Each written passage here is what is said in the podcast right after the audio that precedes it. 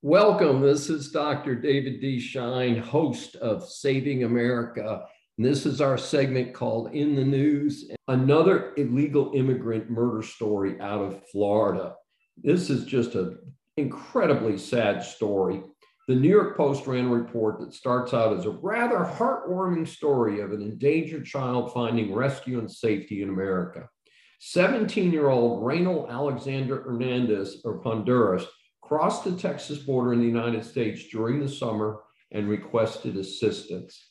Under the Biden administration's policy of no security for the border at all, he was moved into protective custody and provided with care.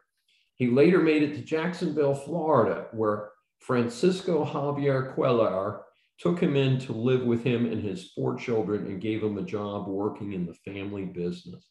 This sounds like such a wonderful story.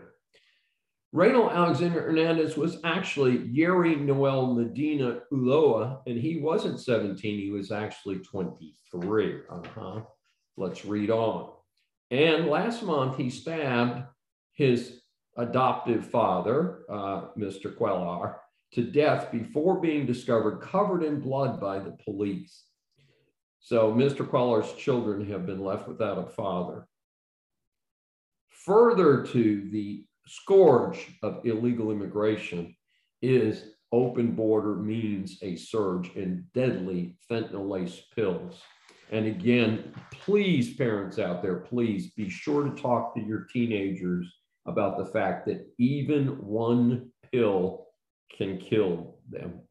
And they need to be careful at parties and things like that and not to randomly take drugs of any kind and to be careful because we don't need any more fentanyl deaths. Uh, the opioid crisis has claimed at least 100,000 lives so far in 2021. A very sad statement indeed. And, with that somber note, we wrap up in the news for Saving America, your host, Dr. David D. Schein.